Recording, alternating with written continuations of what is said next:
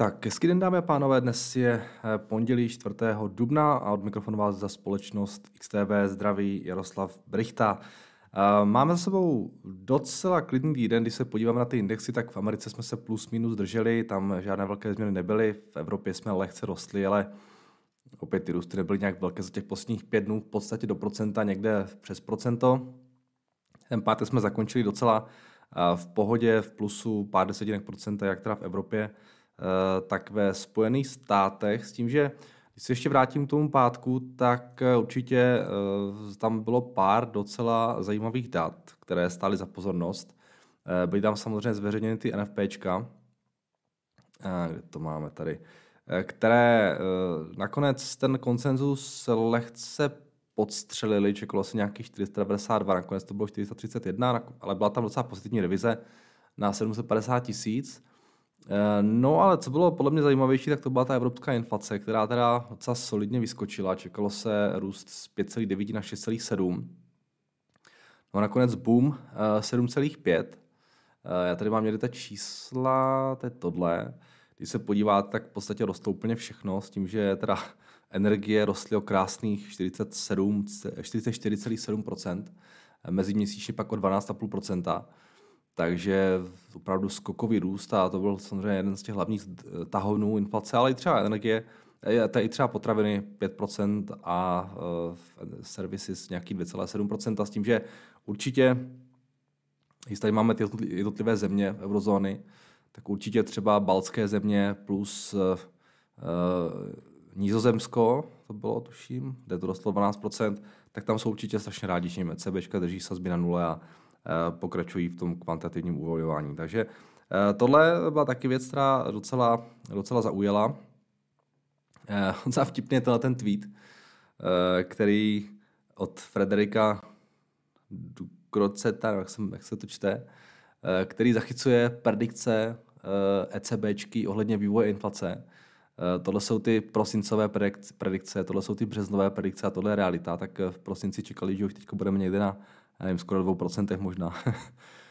Eh, nebo bude už pruce klesat tady taky a mezi tím prostě ta, ta situace je úplně jiná, takže já nevím, tady asi nebudou bonusy úplně uh, v CBC za ty predikce.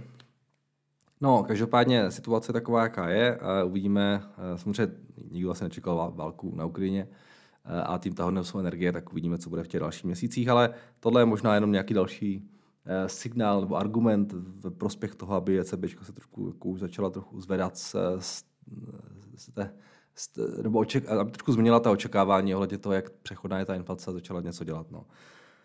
E, jinak, e, co se víkendu týče, tak přes víkend se začaly objevovat obrázky z míst, které osvobodila ukrajinská armáda a kde vlastně podle všeho rusové popravovali civilisty. Eh, což okamžitě vyvolalo odezvu v Evropě, kde politici v podstatě volají po dalších tvrdých sankcích na Rusko. Eh, mohlo by se tentokrát jednat nejenom o rozšiřování z těch stávajících sankcí na banky, jednotlivce, ale v podstatě třeba i nové sankce na energetické, energetický průmysl a lodní průmysl. Eh, neexistuje na tom zatím plná schoda, tak uvidíme, co z toho nakonec vyleze. Rusové mezi tím pokračují ve stahování vojsk eh, z některých lokalit. Prý se mají soustředit hlavně teda na osvobození Donbasu a jihu Ukrajiny. Zároveň teda začali raketami útočit také na infrastrukturu ukrajinského strategického přístavu Oděsa eh, přes víkend. Potom z dalších zpráv, co mám ještě tady, tak eh, Čína prý přehodnotí pravidla pro audity firm zalistované v USA, což by teoreticky mohlo přispět k tomu, že by čínské firmy nemusely být delistovány. Tohle je téma, které se řeší poslední ty dva týdny docela intenzivně, eh, s tím, že čínské firmy by prý měly být v souladu s pravidly PCAOB, eh, eh, tak uvidíme. To je ten audit, který je prostě potřeba pro všechny firmy zalistované v Číně s výjimkou teda čínských firm z nějakého důvodu dlouhodobě. Tak uvidíme, jak to dopadne. U Číny je potřeba samozřejmě vždycky čekat na Číny a moc neřešit jejich prohlášení ale zdá se, že se tam vlastně něco děje. Uh, už, už více takových vyjádření přišlo uh, z Číny. Uh, co tam máme dál? Jo, ještě k Číně, tak v zemi i nadále řádí koronavirus, pokračují tam lockdowny jednotlivých měst.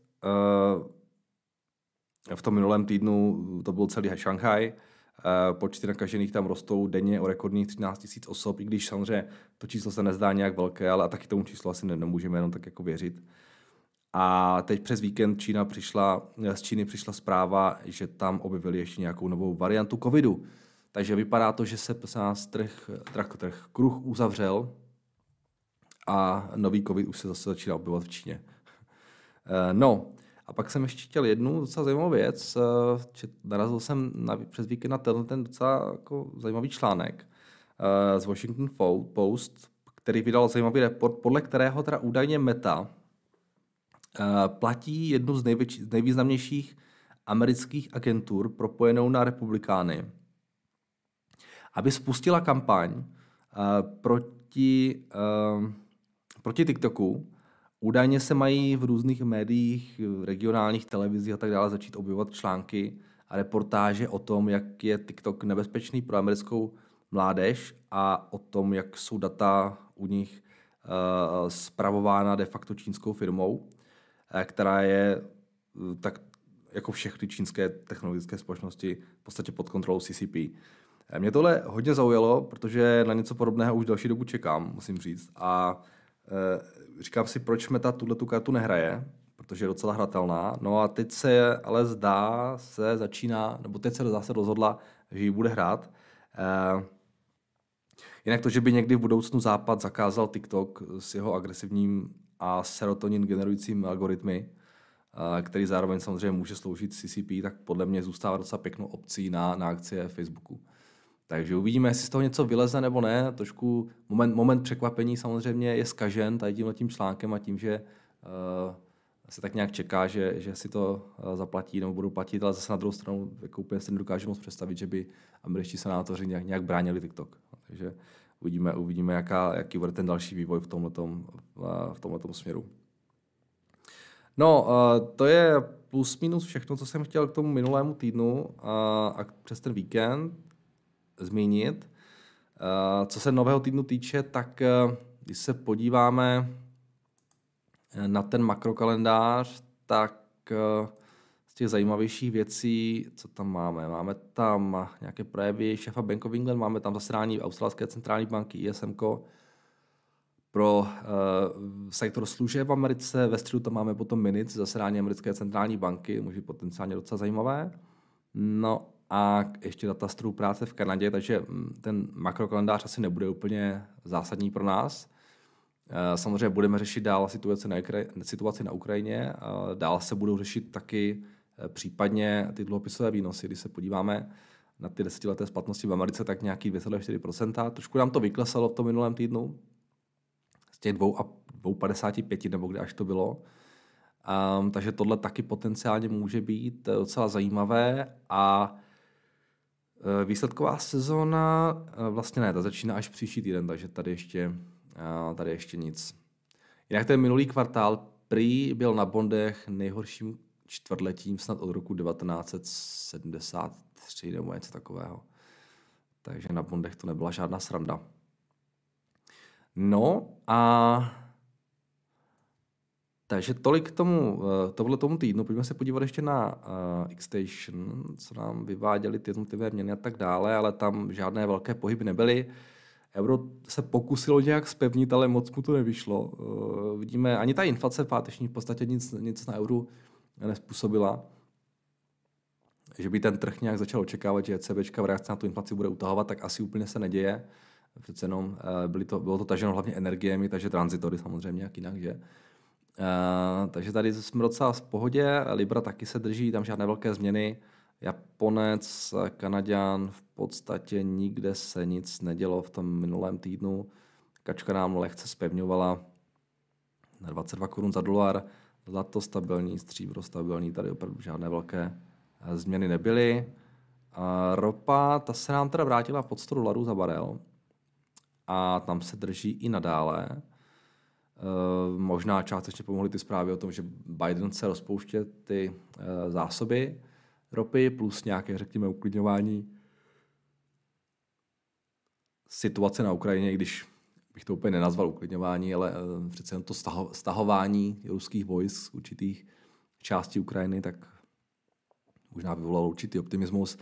A tohle jsou potom ty indexy, S&P 500 trošku korigoval teda, ale e, z těch low se docela pěkně zbrchal. Z těch low, které byly 4100, teď jsme nějakých 4500. Bitcoin 46 tisíc, ten se docela drží, Ethereum nějakých 3500 a tak dále.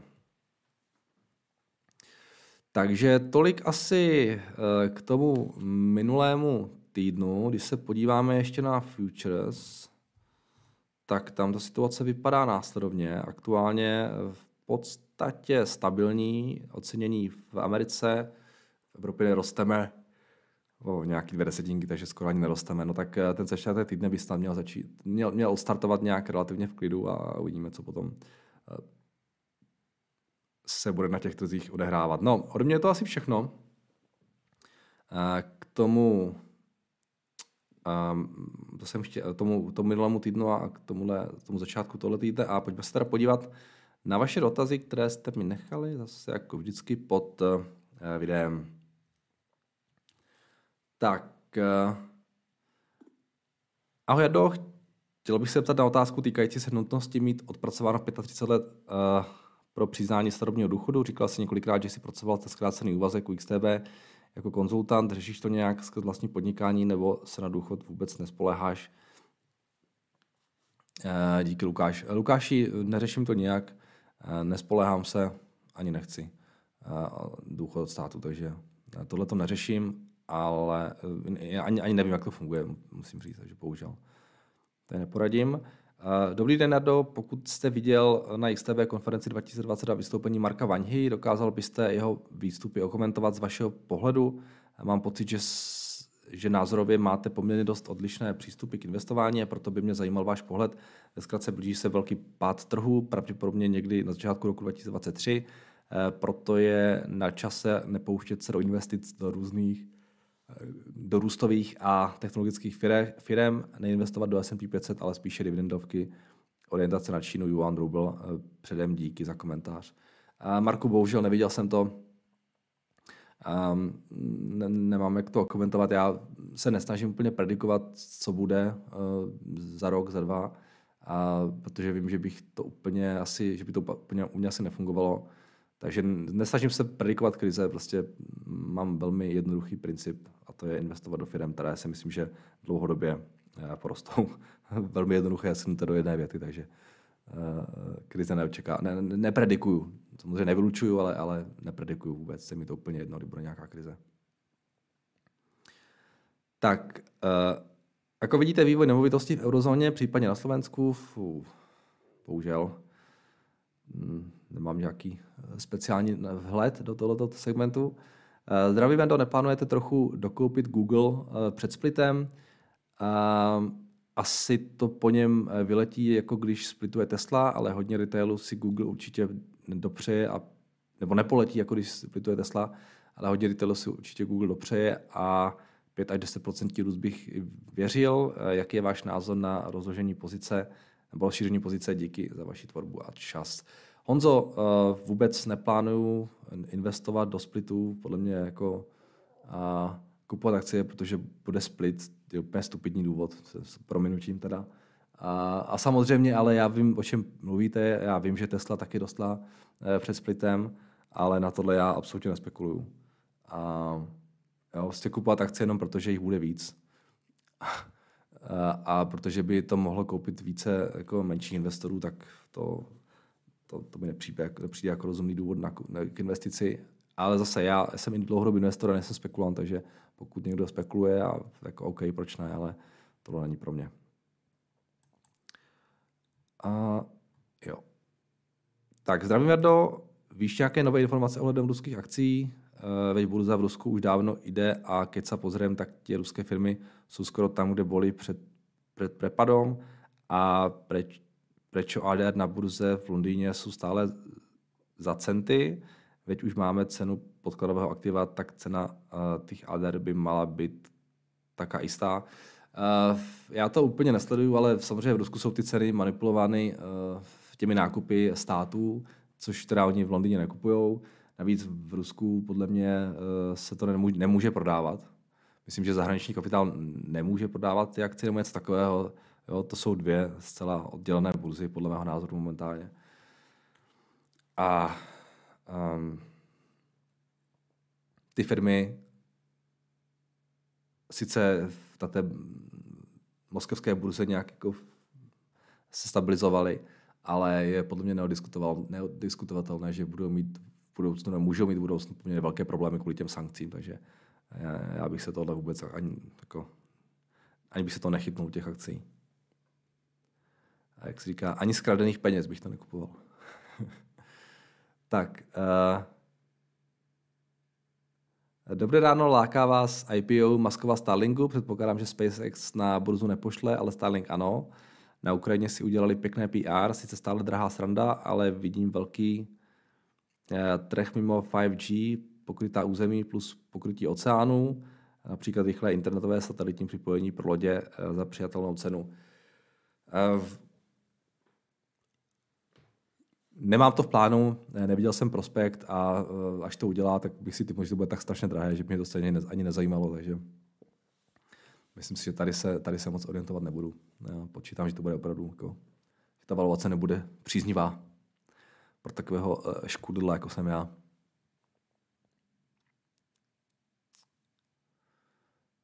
Tak, eh, zdravím, když jsme tu probírali automobilky, tak jsme říkali, že by u nich mohlo dojít ke spinu EV sekce a u některých se tak už skutečně stane. Dnes bych chtěl ale zmínit spin eh, Harley Davidson, konkrétně jeho EV sekci. Eh, narazil jsem na ní, když jsem se díval na poslední změny Michaela Barryho. Barry koupil 1 milion akcí z PAKu AEA, Bridges Impact Corp. Tento SPAC 13. prosince potvrdil, že se z něj stane Livewire, což je elektronická divize Harley Davidson a přejmenuje se na ticker LV2TV. Až se tak stane, bude to jediná EV moto, motos, motorcycle veřejně obchodována na společnost eh, v USA. Čistý výnos transakce bude pro Livewire 545 milionů, přibližná enterprise value pro Livewire je 1,77 miliardy. Eh, vedení chce udělat ze značky Livewire EV Eh, ve světě takovou ikonu, jaká je Harley Davidson pro svět motorek. Livewire eh, byla jako samostatná divize u Harley Davidson ustanovena v roce 2019 eh, s tím, že zahrnuje také STACIC, co to je, což jsou elektrická kola pro děti, jasně. Livewire, Livewire bude pořád spolupracovat s Harley Davidson, Jochten Zaid, současný chairman, prezident CEO Harley Davidson, bude pro Livewire chairman a CEO po dobu až dvou let od skončení transakce. OK. Uh, Petře, já neznám tuhle tu firmu, uh, nedíval jsem se na to a s tím, že jako úplně like si říkám, uh, že, že jo, to, že je to Harley Davidson, nevím, jestli je něco, jestli ta značka jako v tomhle světě těch elektrických motorek je nějak důležitá vzhledem tomu, že, že lidi, podívejte se na lidi, co si kupují Harley Davidson. Ti si kupují Harley Davidson a benzín a prostě pořádnou bestii. Jo. A teďka jako, že by měli začít jezdit na nějakých EV motorkách, úplně nevím. Uh, samozřejmě oni asi budou cílovat na jiné lidi, ale tím pádem trošku jako význam jo, té značky Harley Davidson klesá a v podstatě jsou jak, jako, jak, jako jakákoliv jiná další Eh, výroba motorek, nebo společnost, která vyrábí motorky, jo. včetně budou konkurovat těm Hondám, já nevím, BMW a tak dále, takže jako úplný like, který do toho vůbec nevidí, můj prvotní, moje prvotní uvažování je takové, že je to jenom další z mnoha uh, motorek. Jo? Že, že ta značka samotná není zas tak důležitá. Možná nějaký benefit tam je, ale já to úplně nevidím. Takže tohle mě úplně moc nezajímá, přiznám se. Tak.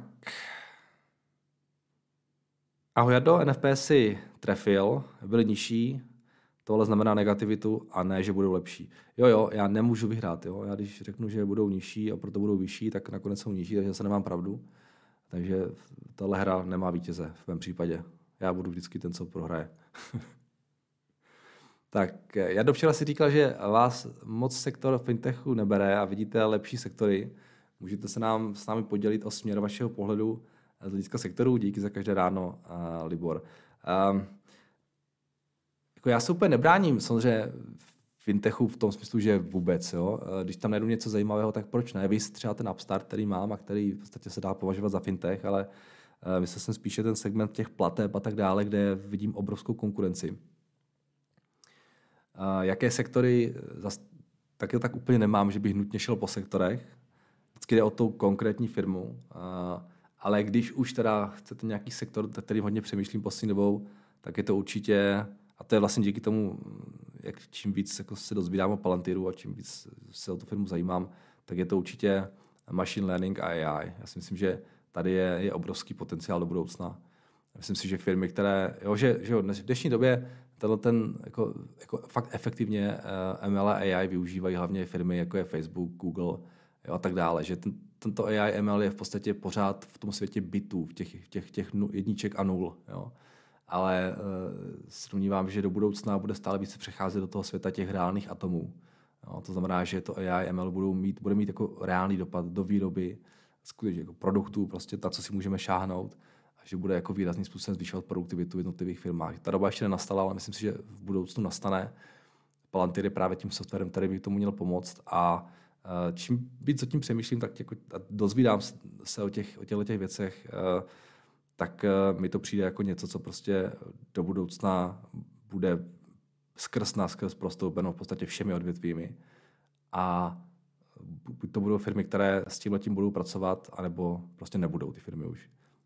Takže řízení na základě prostě jako pořádné datové analytiky a nějakých prostě modelů, které vám řeknou, jakým způsobem postupovat, to si myslím, že je něco, co, co do budoucna bude velmi zajímavý sektor. Ale říkám, zatím to je možná fakt jenom stále ještě um, nějak na začátku, že, ale, ale čekal bych, že do budoucna se to bude stále více rozšiřovat mezi, mezi společnosti. Samozřejmě už se to tak nějak děje, ale zatím, jako, že by nějak efektivně veli nějaké jiné firmy mimo tady ty technologické, které jako s tím letím operují, tak nevím, nemám úplně pocit ale podle mě budou budoucnu. Takže tady tímhle se, se třeba dívám, to mi přijde zajímavé. Tak, eh, dobrý den, mohl byste v tabulce Pepovy tabulky doplnit URL časový skok. Eh, při kliku by se pak video začalo přehrávat přímo na dané téma. A Jardo, to se mi fakt nechce. Jako mohl, ale zabralo by to čas a není nic jednoduššího, než si tam kliknout přímo na to video a potom, jak tam máte ty kapitoly, tak že jo, tam je to rozepsané přesně podle těch kapitol, tak pak jsem to kliknu, kliknu na tu kapitolu a jste tam, takže a to dělat nebudu. A... Jo, dobrý den. Proč jsme se před nedávno mohli dozvědět, že Buffett nakupoval Occidental Petroleum a Allegheny prakticky okamžitě, respektive následující den? Eh, proč to tentokrát bylo jinak a nebylo to zveřejněné až 45 dnů po ukončení kvartálu, jako uh, se to standardně reportuje SEC. Uh, eh, Honzo, to je dobrý dotaz. Uh, u toho Allegheny to je asi podle mě něco jiného. Tam je to vyloženě oznámení jako dílu, že koupí celou firmu, takže to se, to, to se oznamuje, když se ten díl udělá. Ale u toho Occidental Petroleum, přiznám se, nevím, jak to bylo. Um, Jestli to náhodou nesouviselo s tím, že tam je více než 10%, že tam máte nějakých 15% nebo něco takového. Ale nevím, Honzo, dobrá otázka, bohužel nevím, jak to přesně funguje u, u toho reportingu, takže vám, vám ne, ne, neodpovím na tohle.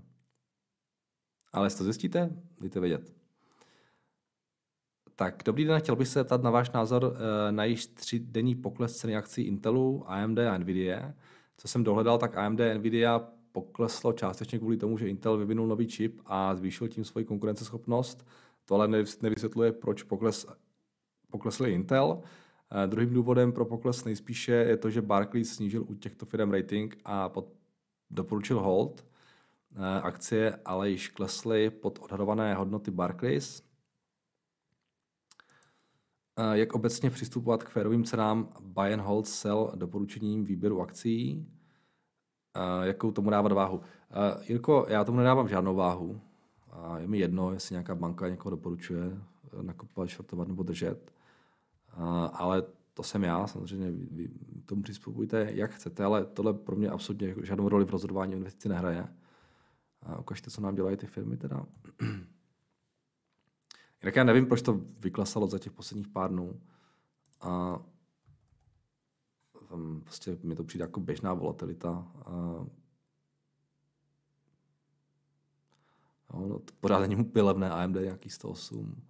Uh,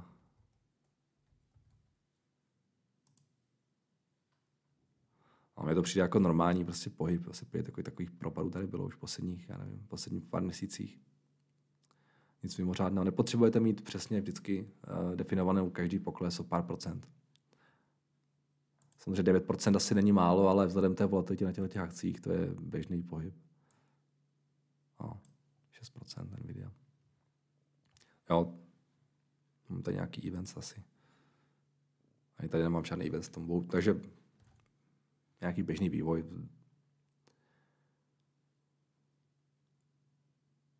Eh, zdravím Jaroslav, jakým způsobem se úročí protiinflační státní dluhopisy, kvartálně nebo se jedná o roční úročení? Díky za zpětnou vazbu. A eh, jestli myslíte české, tak tam je to ročně a tam je to uh, u těch, tam je to stanovené podle říjnové inflace, mám pocit. Takže až bude, až bude mít říjnovou inflaci, tak bude asi připsán ten úrok. nebo bude možná přispěn až na konci roku, ale podle té říjnové inflace. Tak, eh, jaké je podle vás optimálné rozložení portfolia na 10 let? Chtěl bych jsem počít váš názor například na diverzifikaci aktiv 40% akcie, 30% nehnutelnosti, 10% kovy a krypto 10%, případně můžete napísat, v jakém poměrně aktuálně investujete vy tak já tady řeším pouze své akciové investice.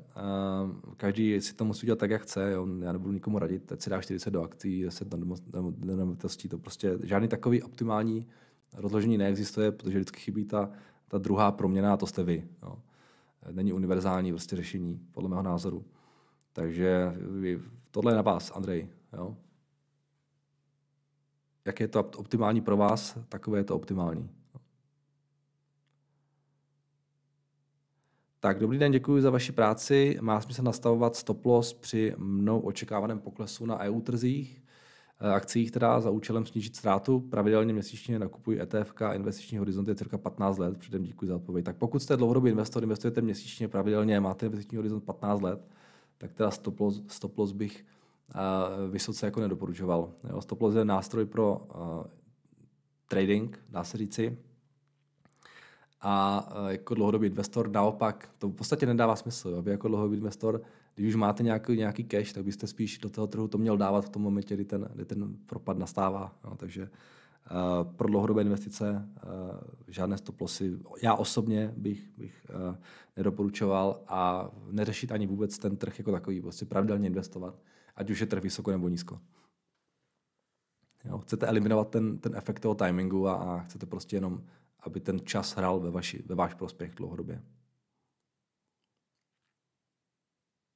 Představte, že byste si dal ten stop loss, všechno byste prodal a, a tedy by už to jenom rostlo potom dál. Jo. Co byste dělal pak? Nakupoval to za vyšší ceny? To by byla teda strašná strategie.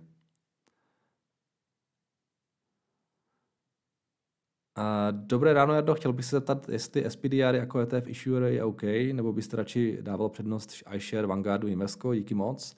SPDR je v pohodě. Pokud máte ty jejich velké ETF, jako je, jako na, jako je SPY, nebo uh, ten GLD, uh, to jsou také tradiční ETF, tak uh, ty jsou úplně v pohodě. Jsou trošku dražší, mám pocit, než třeba iShares, ale tak, to expense ratio je tam pořád relativně nízké, takže proč ne?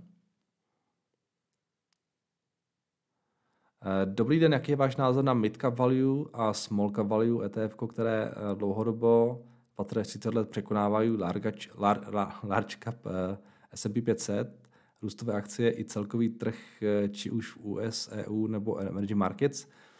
Z dlouhodobých výsledků vyplývá, že střední a malé akcie překonávají large cap a hodnotové akcie překonávají růstové akcie.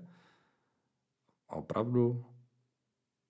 a hlavně, hlavně midcap value US, small cap value EU a small cap value emerging markets rozmýšlám jako, jako dlouhodobou investici.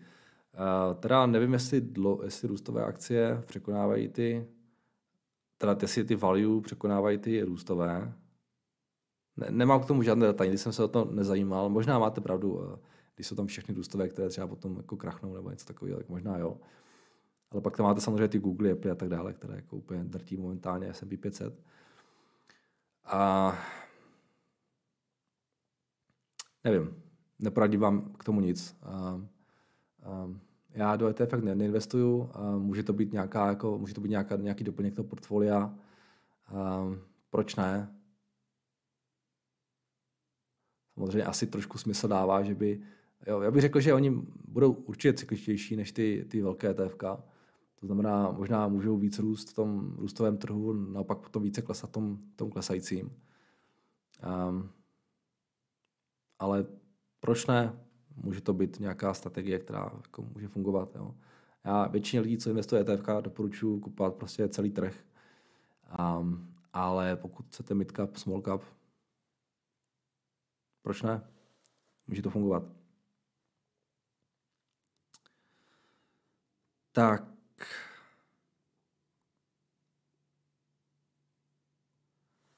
Uh, jo, zdravím Verdo, ak smějem, tak jedna otázka mimo obchodování k odpovědi z dnešního dílu uh, pasáž 1536, kde vravíte, uh, že je strašně důležité a osobuzující být k sebe maximálně upřímný. To byla nejlepší věc, jakou jsem kdy objevil. A toto se pokuším už dlouho. Někdy je to ale velmi těžké přiznat sám sebe, potlačit svoje ego, že se dlouho mýlil. Eh, že jsem se dlouho mýlil. Prezradil byste nám, eh, které hlavné věci to byly, na které jste přišli, například dvě hlavně věci ze životního prostředí a dvě z obchodování a aké teda boli. Velmi rád tento můj proces urychlím. Děkuji velmi pěkně, Michal. No, um, Michale, já k tomu tak nějak vlastně časem vnitřně do, dospěl. Um, podle mě je potřeba se na sebe dívat trošku kriticky v podstatě ve všech aspektech života, jo? nejenom v investicích. Jo? Výsledek u mě byl v podstatě takový, že jsem si nějak uvědomil, že nejsem zase až tak chytrý, jak jsem si původně myslel o sobě. A, a že nikdy nebudu tak chytrý jako některé lidi třeba, které, které jako uznávám nebo který si vážím. A že je to vlastně v pohodě. Jo? Ono ve finále podle mě stačí být slušný člověk a nestarat se až tak o další nebo o ostatní lidi a snažit se dobře využít ten svůj vlastní potenciál, jo, ať už jakýkoliv. Jo, co se um, těch investic týče, tak podle mě je fakt potřeba oddělit ten lak od toho skillu. Jo, a soustředit se především na ten skill. Jo, jak poznáte, že, že máte štěstí v investování? No, podle mě je potřeba u každé investice opravdu přesně vědět, co a hlavně proč to vlastníte. Jo? Mít nějakou svoji tezi, kvůli které do něčeho investujete a, pokud vám ta akcie vlastně roste z jiného důvodu, než z jakého jste očekával, tak máte pravděpodobně štěstí. Jo. Napadá mě třeba teď, když se podívám na své akcie, tak třeba ten Telurian, který mám. Jo. Jo, když jsem do něj investoval, tak se mi líbil ten risk reward, to byla jedna věc. A taky to byla jako vyloženě sázka na management v mém případě, jo, a který má v tomto segmentu podle mého názoru obrovské zkušenosti. A říkal jsem si, že když už se nějaký terminál postaví, tak to bude právě ten, ten Driftwood. Jo? Ale rozhodně jsem jako nečekal, že nastane válka na Ukrajině a Německo během jednoho víkendu se v podstatě totálně otočí a změní svou strategii a orientaci směrem k Rusku. Jo? Takže tady jsem měl prostě štěstí. Jo? Samozřejmě, že se nezlobím, jo? ale nedělám si iluze o své genialitě. Jo? Jo? Výhodou tohoto přístupu, že se soustředíte na ten skill, je třeba to, že vás pak jako příliš netrápí, když máte v tom investování smůlu. No, tak prostě k té smůle přistupujete úplně stejně indiferentně jako k tomu štěstí. No. Tyhle ty věci prostě filtrujete a důležitá je vždycky ta teze a případné změny ty teze. To je to naprosto klíčové, na co se soustředíte a co vás zajímá. Štěstí, smůlu neřešíte. No. A jinak ta upřímnost k sobě samotnému, mě to přijde strašně důležité. Já, já, já pochopím, že, já, já třeba pochopím, že někdo ještě lže ostatním lidem. Jo? Eh, ve snaze dosáhnout nějakého svého vlastního cíle. To mi přijde jako docela taková přirozená lidská vlastnost. Jo? Že někomu můžete, abyste se nějak jako sám polepšil. Jo? Ale čeho chcete pro Boha dosáhnout, když lžete sám sobě? Jo? To, to prostě nedává vůbec žádný smysl.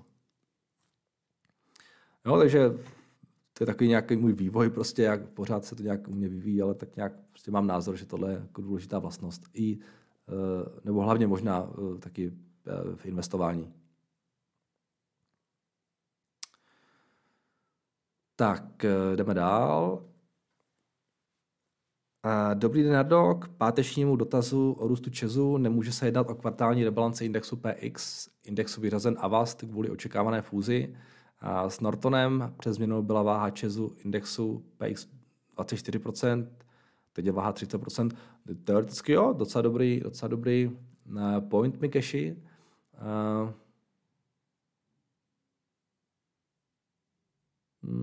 možná, že to nějak souvisí, nevím, nevím. Um, může být.